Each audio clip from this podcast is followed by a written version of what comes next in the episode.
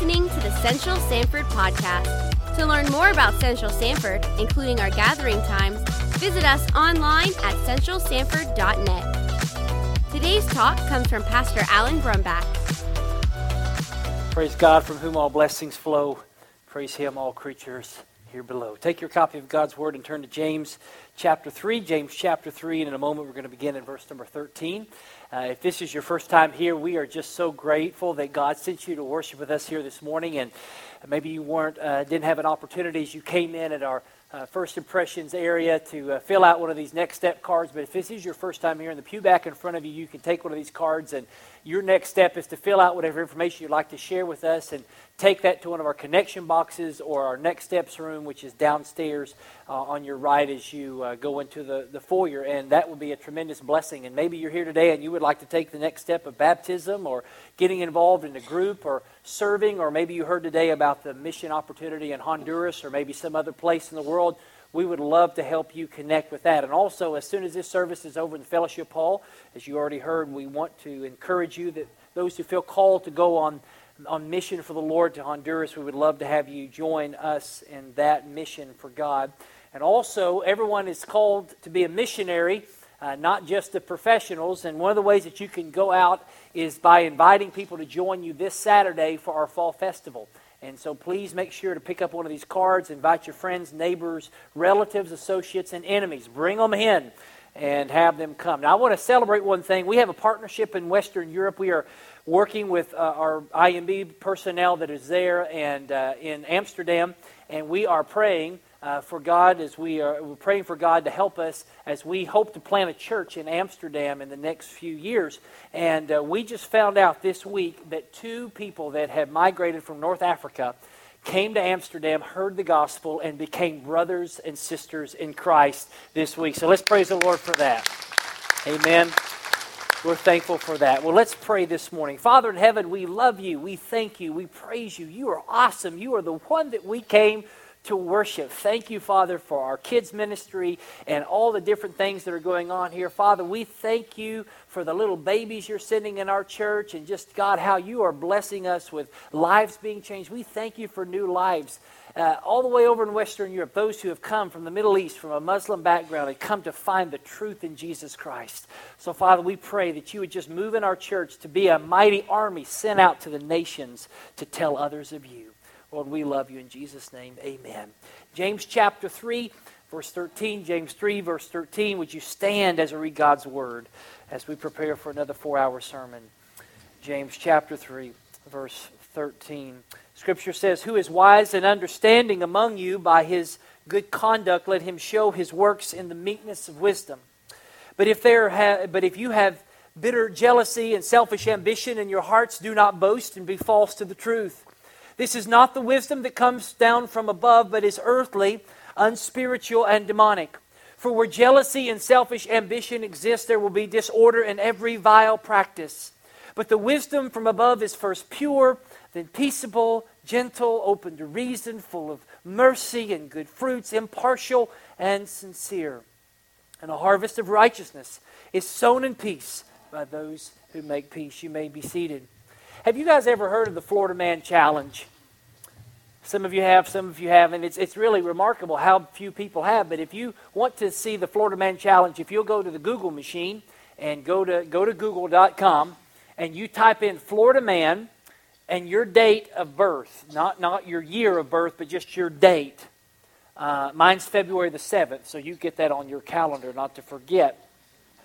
But you type that in, you'll get a bizarre story of people from Florida, Florida, a Florida man, and a headline that what he did on that day in about 365 days a year, you're going to have a story about some sort of crazy, bizarre thing a Florida man did because we live in a very crazy state.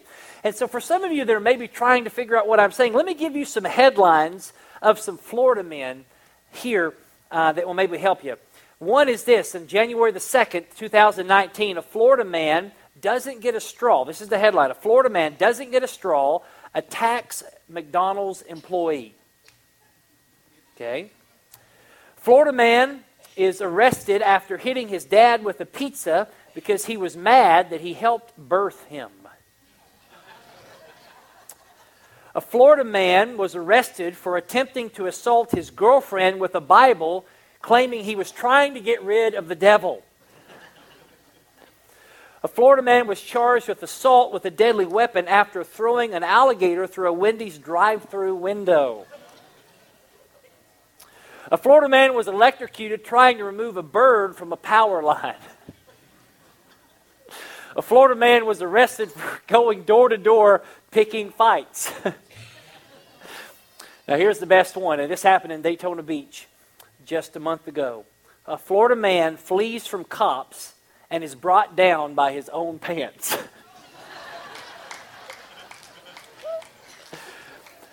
So, what it means, what this all means is this is that in Florida, especially among Florida men, we desperately need the wisdom of God.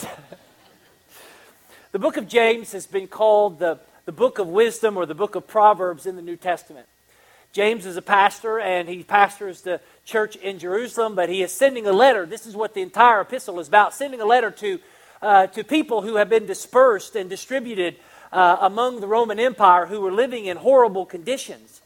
And he's writing to them, encouraging them, but also challenging them. And in this book, he gives a very practical approach in his writing. And, and, and what he does is he, he teaches the, the foundation of this passage is that he's teaching us that true faith, genuine faith in Jesus Christ, demonstrates itself in a changed life.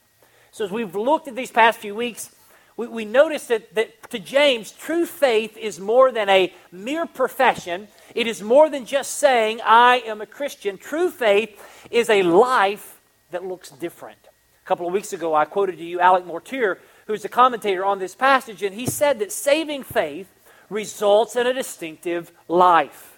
A thing as potent as the new birth, if it has taken place, cannot be hidden. It cannot fail to make its presence felt. To have the life of God in us and remain unchanged is unthinkable. To have God's life in you, but yet to remain unchanged to James is unthinkable. So, James, just in the past few verses before this, address the issue of our words, the issue of our tongues. And he connects the main problem not being our tongues, but being the root problem, which is our heart. So this morning, I want you to get what we're trying to accomplish this morning, and that is this is that the only way our tongues, our words can be controlled is when our hearts are healed. That's what we looked at last week.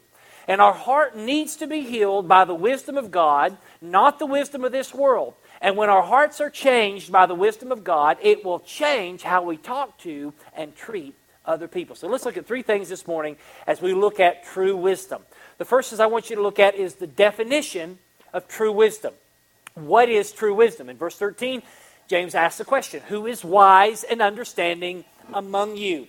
James begins this section with a question. And he has all throughout this book been pastoring this group of people through questions. He wants to know how can someone, how can we in the church or how can we outside of the church recognize someone who is truly wise? So, like, what are the credentials for being wise?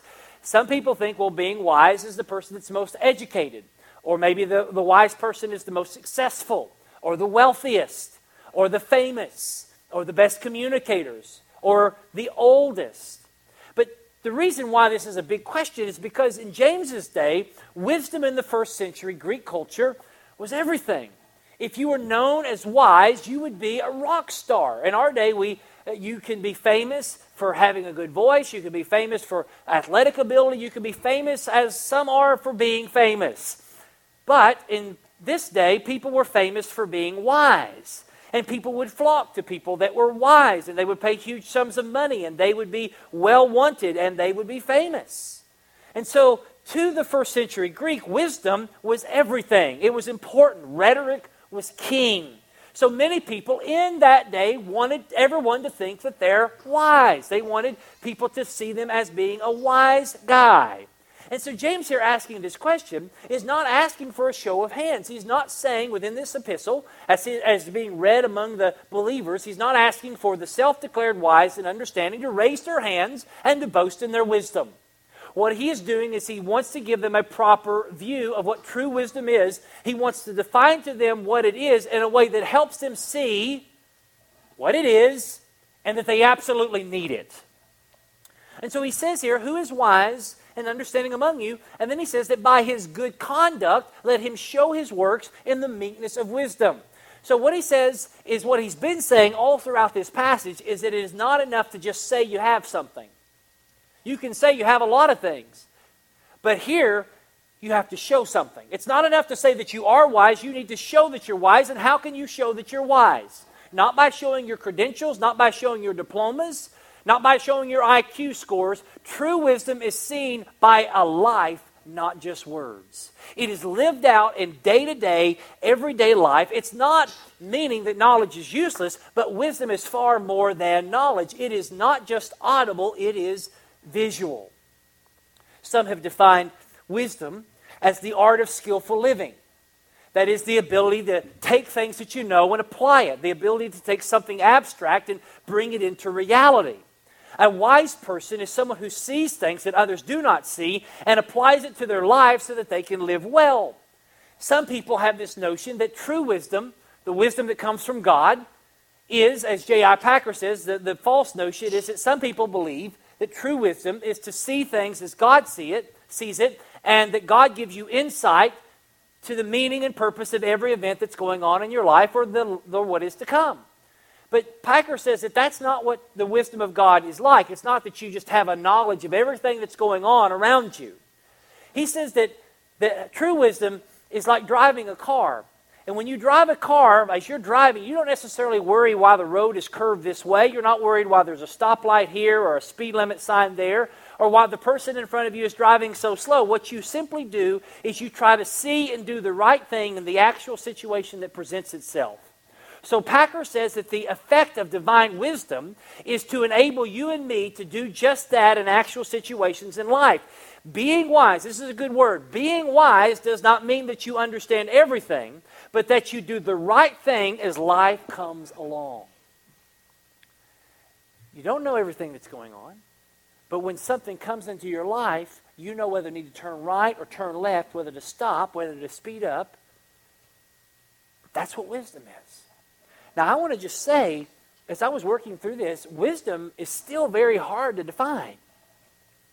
It's hard to define wisdom, but you know it when you see it. You know when someone's wise when you see it. And some of the things that we think are wise are not really wise, but here's what James says. He says here that you are to show it through a good conduct. This word good conduct, we get our word calligraphy from. Calligraphy is attractive handwriting. So he's saying that you show that you're wise by your attractive lifestyle, a life that is attractive. And he says that you do it by your attractive life in the meekness of wisdom. Meekness is not wisdom, or um, meekness is not weakness, it's not passivity. Meekness is humility. It is submitting and submitting to God and submitting to God's word. Proverbs chapter 1 verse 7 says that the beginning of wisdom is the fear of the Lord. One of my favorite passages is Proverbs 3, 5, and 6, where it says, Trust in the Lord with all your heart. Lean not in your own understanding. In all your ways acknowledge him, and he will direct your paths. It's a posture of humility, posture of teachability. It's meekness. Now, do we know anyone in Scripture who is meek? Well, Moses was, the Bible says, one of the meekest men on the face of the earth. But there's another one who is meek, and he said, Come unto me, all you that are weak and heavy laden, and I'll give you rest. Come learn of me, for I am meek and lowly of heart. It's Jesus. You want to show that you're wise? Do it by an attractive life that's humble. In other words, if you want to show humility, be like Jesus. That's the essence of what, hum- what wisdom looks like is Jesus Christ. So a wise person is someone who is like Jesus. Someone who is attractive not repulsive. Someone who is gentle and meek and lowly, where people can come to you and they find you approachable and you give them rest and you give them advice. That is a, a person of great wisdom. So, what we find, and I would listen, this is a thinking person sermon this morning, that we have to understand that true wisdom and humility are inseparable. You cannot say that you are wise and be arrogant at the same time. If, if, you've ever read the leadership book, it's, I think it was published in 2003. It's a, it's a good read. It may seem dated, but it has some great principles. It's a book called Good to Great is written by Jim Collins. And Jim interviewed 11 great companies in the early 2000s, and he interviewed the CEOs of those great, well known American companies. And he, he wanted to kind of find what are, what's the difference between good companies and great companies, and what was, what was that one thing that seemed to be different. And he, he said that the one thing that he noticed of all the CEOs, all the leaders of these great companies, is that they, all the leaders had one common thing, and that is that they were humble. They didn't seek their success they, they rather, what he noticed is that they would share the credit for their success, and they were the first ones to accept blame for any mistakes. Humility.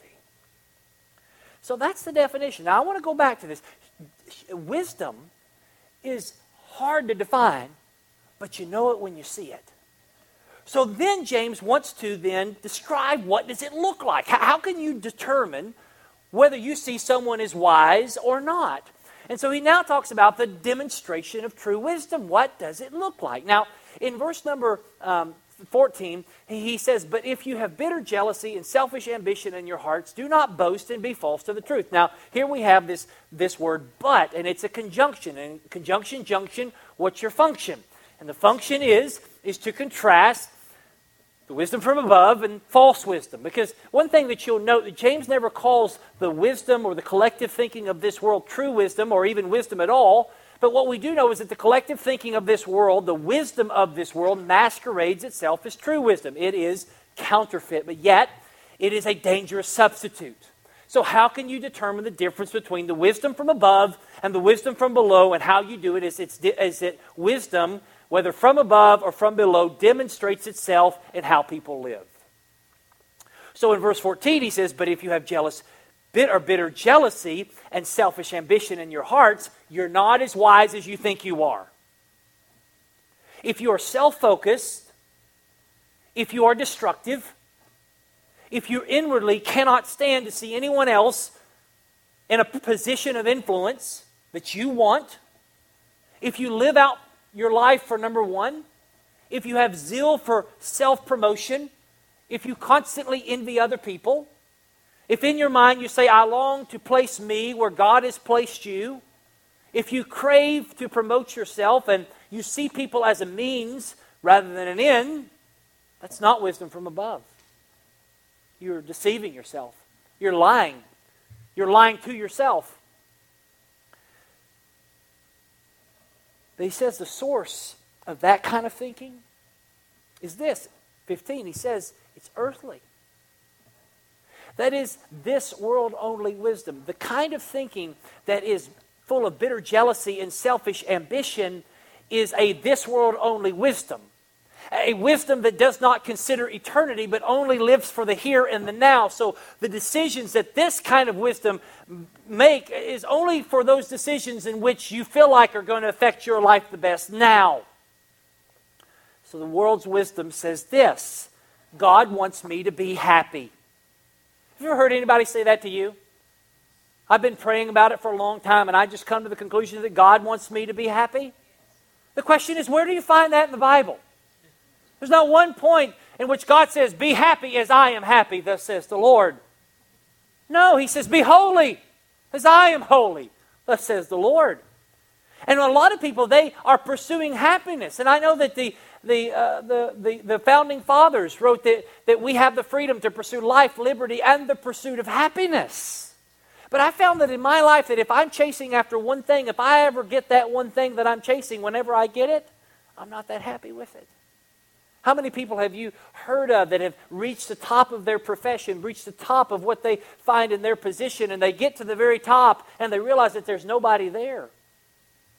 That they're empty and broken, just as empty and broken as they were pursuing it. Once they catch it, they're still empty and broken inside. But this world and this world's wisdom says that life is just what you see here and now, and it is a wisdom with a limited perspective. And what this world's wisdom thinks is best is not always what's best.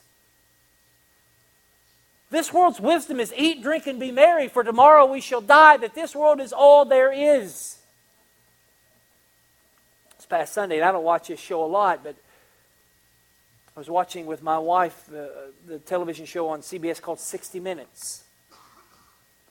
And they were giving a, a story towards the end of the, the, the, program about a group of people who were testing, uh, testing um, a psychedelic drug. And um, they, were, they were testing it on people who had anxiety issues, depression, uh, were struggling with addictions. And and they they were testing this out because they they were seeing that people who went on this psychedelic trip by taking these drugs these drugs when they got to the other side they, they, they didn't have the same addiction anymore. Uh, they weren't as anxious anymore they were a different person. It's almost like if it it's almost as if it rewired their brains. And so they were talking about just how great of a thing this is and i guess we all should just go get tripped out on magic mushrooms. I don't know. But they give this example of a lady named Carrie Pappas, and Carrie is terminal lung cancer. And she took this trial on this psychedelic drug, and the reason why she did is because they, she wanted to deal with her anxiety. She was afraid of dying, and she was afraid of living. And so she took this drug and this treatment. It's in a very controlled environment, and, and, and she took this treatment, and she said that when she took this, this medicine that she had a vision and it was kind of a crazy vision that she describes on all this. But she said, as, as she was looking at some sort of crazy thing that she was describing, all she could hear loudly was these words that said this right here, right now, right here, right now. Sounds, I think that's also a song, isn't it? Right here, right now. But she said it got louder and louder and louder. And, and she was just there in this psychedelic trip state. And she came through the other side and she looked at the, the camera there on 60 Minutes and she says, This is what I learned from that vision. She says, I learned that life is meaningless, that we have no purpose. All we have is right here and right now. That's what the thinking of this world. And, and you say, Pastor, what does this have to do? How does this help me? Do you understand that this is the thinking, the collective thinking of our world right now? We in the church may think we don't think that way. We would never appropriate that kind of thinking in our lives, but we have to understand that when your children go to school, they're more than likely going to have teachers or professors who this is their thinking. That it is right here, right now, that's all there is. Listen to the mantra of the television commercials when it comes to buying stuff that you don't need. Think of what politicians are saying. Think of what celebrities are saying. They are saying, This is all there is. We have to get as much as we can out of this life. And the wisdom of God says, Think about eternity. Think about what will happen 10 billion years from now. Don't make decisions based on the earthly, make decisions based on eternity. And yet we have people who call themselves believers living under the false impressions of the earthly wisdom, and it causes people to do crazy things. All of us are guilty of this, in which we will spend money we do not have to impress people we do not like, or buy things that we cannot afford so that we can enjoy them right now. We get into bad relationships, destructive relationships, because we have this mindset we don't want to be lonely. We get out of good marriages because we're not happy because we are seeking the right person. And let me just tell you something you never marry the right person, the right person doesn't exist. There's only been one right person, and he was crucified on the cross. And people will do things and they'll They'll do things that they know aren't right, but they do them because they think it feels good. Because their motto of the day is YOLO. You only live once. He says not only is it earthly, but it's unspiritual. It's fleshly. It's not from the Holy Spirit. It rejects authority. We, if we ever lived in a day that rejected authority, it's today. But not just authority, an anti authoritarian but it rejects the authority of God. It's arrogant, it's proud, it's ambitious, it's selfish. It's the mindset that says that God, if He exists, is for me and He's about me. And I have my preferences that He gave me, and therefore I should live my life to fulfill those preferences. And my preferences are my preferences, and your preferences are your preferences. And you go find whatever preference you want to prefer. That's unspiritual. But then he goes and he says it's demonic. It's the doctrine of demons. Notice we have the world, the flesh, and the devil. That when we are selfish and self centered and arrogant, we are promoting a counterfeit wisdom of demons. That false wisdom is fueled by lies that we believe. How many lies are we told about God? About ourselves? About how life should be lived? We have a day and an age in which we listen to the lies, listen to the rhetoric that you're hearing when it, when it comes to the issue of abortion. They don't say it's abortion anymore, they call it a choice. And yes, it's a choice to have a live baby or a dead baby. But we don't call it abortion, we call it a choice and reproductive rights. Think about how our culture has said things about certain issues and we change it so that we don't feel as bad about ourselves. That's the doctrine of demons. That's the wisdom of this world. And notice what he says in verse 16. And I, listen, I knew this was going to be a silent sermon. It might be a space making sermon before it's over, too. I don't know. For where jealousy and selfish ambition exist, where this false wisdom exists, there'll be disorder and every vile practice. You, you want to know why our schools are struggling? You want to know why our society is crumbling? You want to know why churches are dying? The wisdom of this world has infiltrated. And it has dangerous consequences. And for you, my friend, that call yourself a believer, to embrace the wisdom of this world is to your own demise. Because the wisdom of this world doesn't lead to a utopia. The wisdom of this world leads to brokenness and chaos and hurt and self harm and emptiness, unhappiness, sadness, and evil. There's a way that seems right to man. The end thereof is death.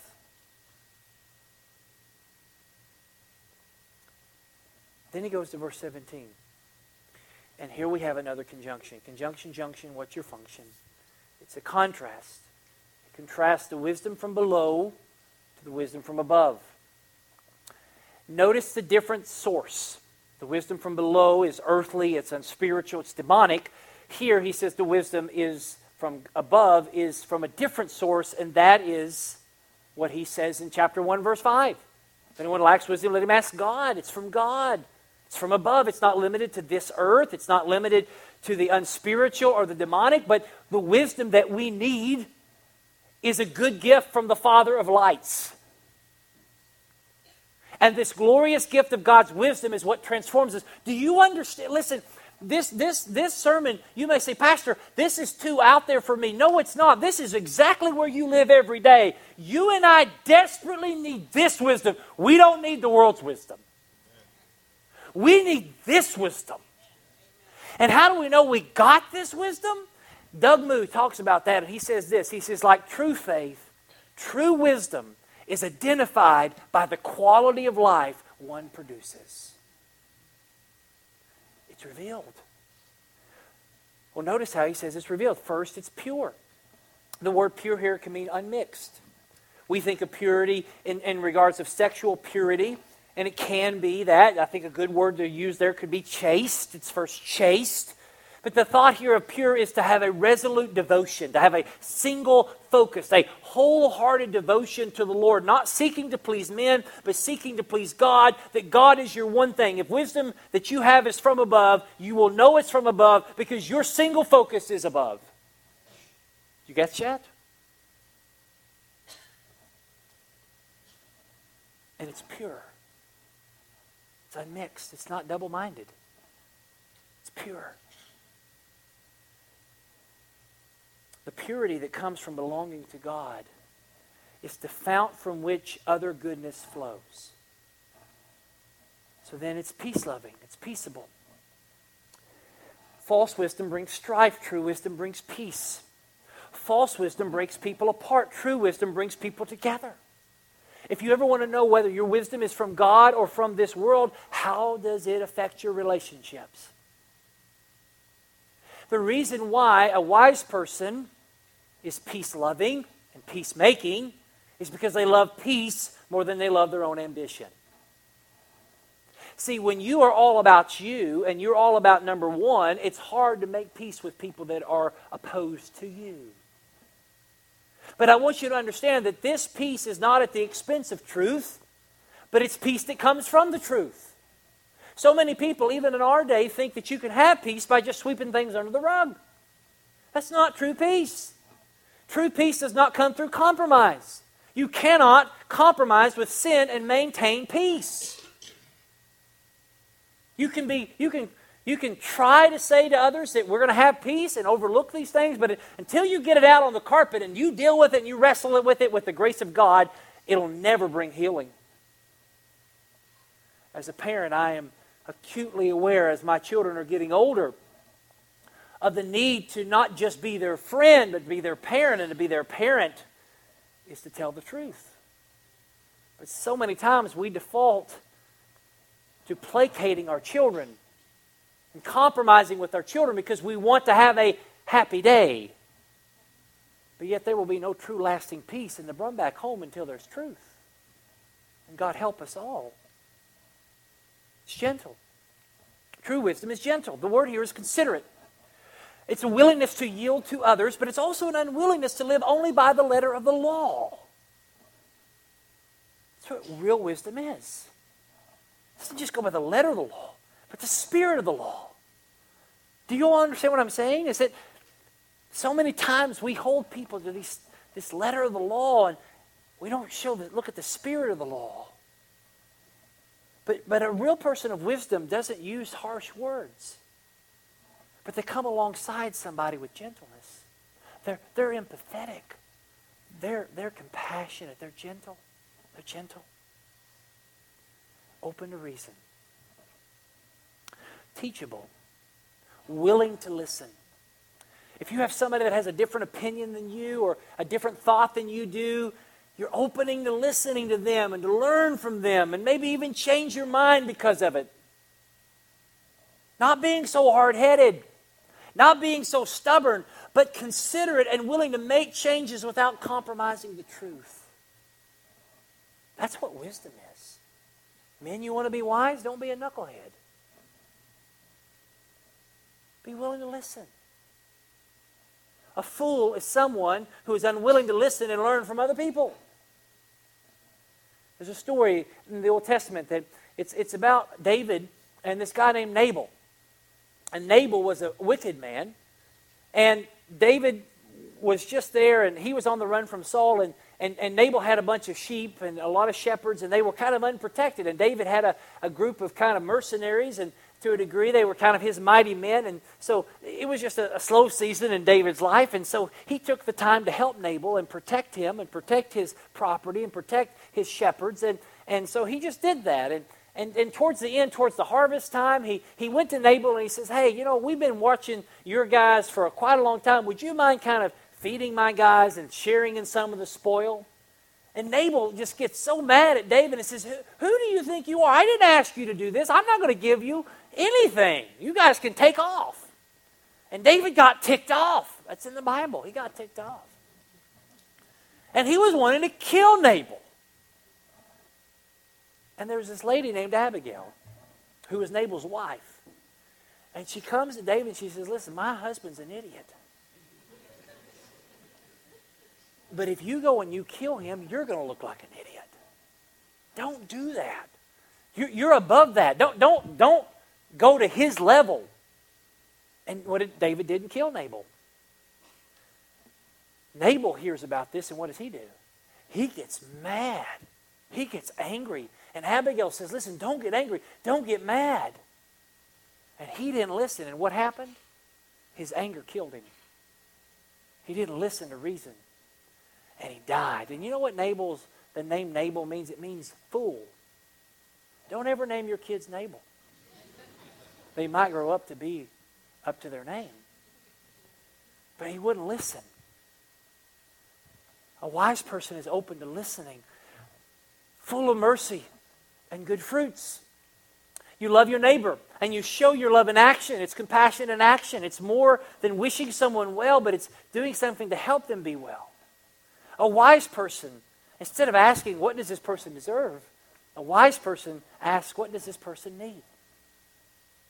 Impartial, unwavering, doesn't go back and forth, doesn't fa- play favorites sincere without hypocrisy, that a wise person doesn't play a part. They're the same in public as they are in private. They have no masks, no hidden agendas. They're transparent and dependable to give sound advice. That's the wisdom from above. In verse 18, he says that a harvest of righteousness is sown in peace by those who make peace. False wisdom brings disorder in every vile practice. True wisdom brings a harvest of righteousness in the lives of others and in your own life. It will make you attractive. It will attract you to other people, or it will attract other people to you, and will compel them to listen and trust the gospel that you preach. The reason why some of you are struggling to be an effective witness for Jesus is because you're not attractive. Not in a physical sense. If that's the case, I would never want anyone to Christ. But in a inward beauty, a wisdom that is attractive.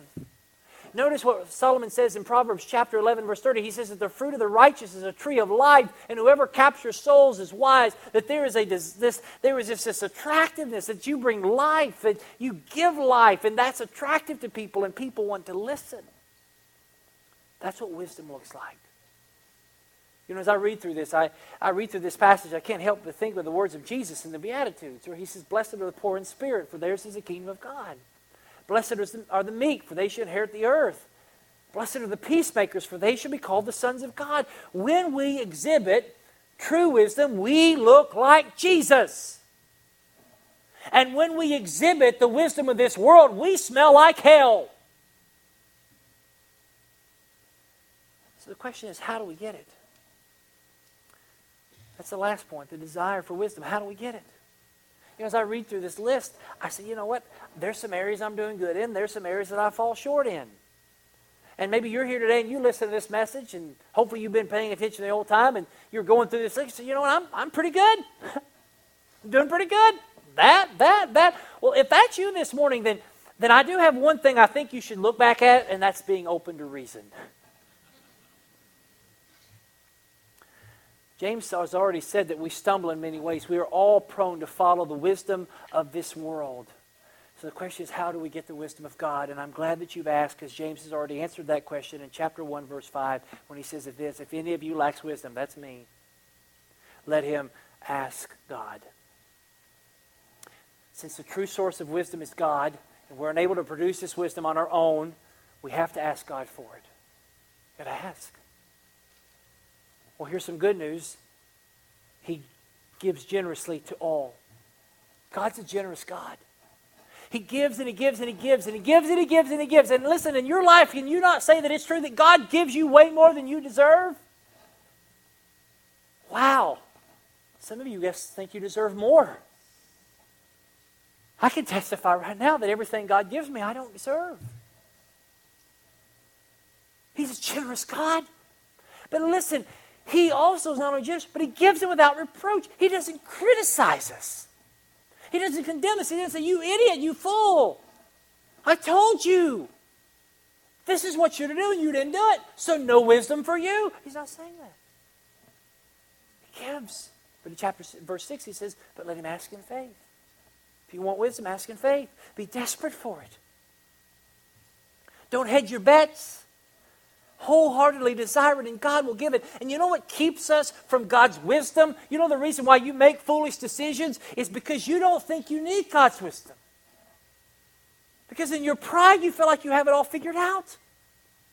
And when you think that way, you're following the wisdom of the world because you do not see your brokenness. So, what breaks us of this pride? It's the gospel. Because the gospel of God, the gospel of Christ, is the wisdom of God on display. It's not just something that's abstract. It's not just some sort of philosophical thing. It is something in concrete that we see God's ultimate wisdom in the cross. How is it that a holy God could ever save a sinful man or woman? How is it that God could work His justice and His mercy together? How can His law and love come together? And it comes together through a tapestry of grace weaved by God and the cross of Jesus Christ because on the cross, law and love, justice and mercy met together to reconcile us so that we could have a relationship with Jesus. See, the wisdom, the wisdom of God that designed the universe and laid its foundation was ultimately to bring us, those who are sinful and undeserving, to a relationship with Him through Jesus. That's how it happens. So let me end with this, and I know all God's people are saying amen who is the wise and understanding in this room. You want to know who the wise and understanding in this room is? Not those who have academic credentials, not the wealthiest, not the successful, and not the oldest. The wise and understanding in this room are those who are humbled by the grace of God who seek to live a life of meekness before God, who are grateful to God for His transforming grace that makes them more and more like Jesus, and they show it through their good works. That is a wise person. That's a wise person. That's a wise person. And that's what I want to be, and I hope that's what you want to be. Hope that's what you want for your kids, for your grandkids. Oh, my soul, how many of us that are parents, or how many out there are out there that care for their kids' education or their sports acumen at the expense of their spiritual walk with God? What good is it for your kids to have a PhD and spend eternity in hell? What does it profit a man to gain the world and lose his soul? What is I believe in my heart of hearts is this is that wisdom begins when you have a personal relationship with Jesus Christ. And it grows as you deny yourself and trust in Jesus. That's how you get wise. You know what's going to keep a lot of you from heaven? Is your pride. What's going to keep a lot of you from living the life God's called you to live is pride. And I don't know about you, every time I feel like I kill it, it just keeps popping up. These little amoebas of pride that grow in my heart, I have to crucify every day.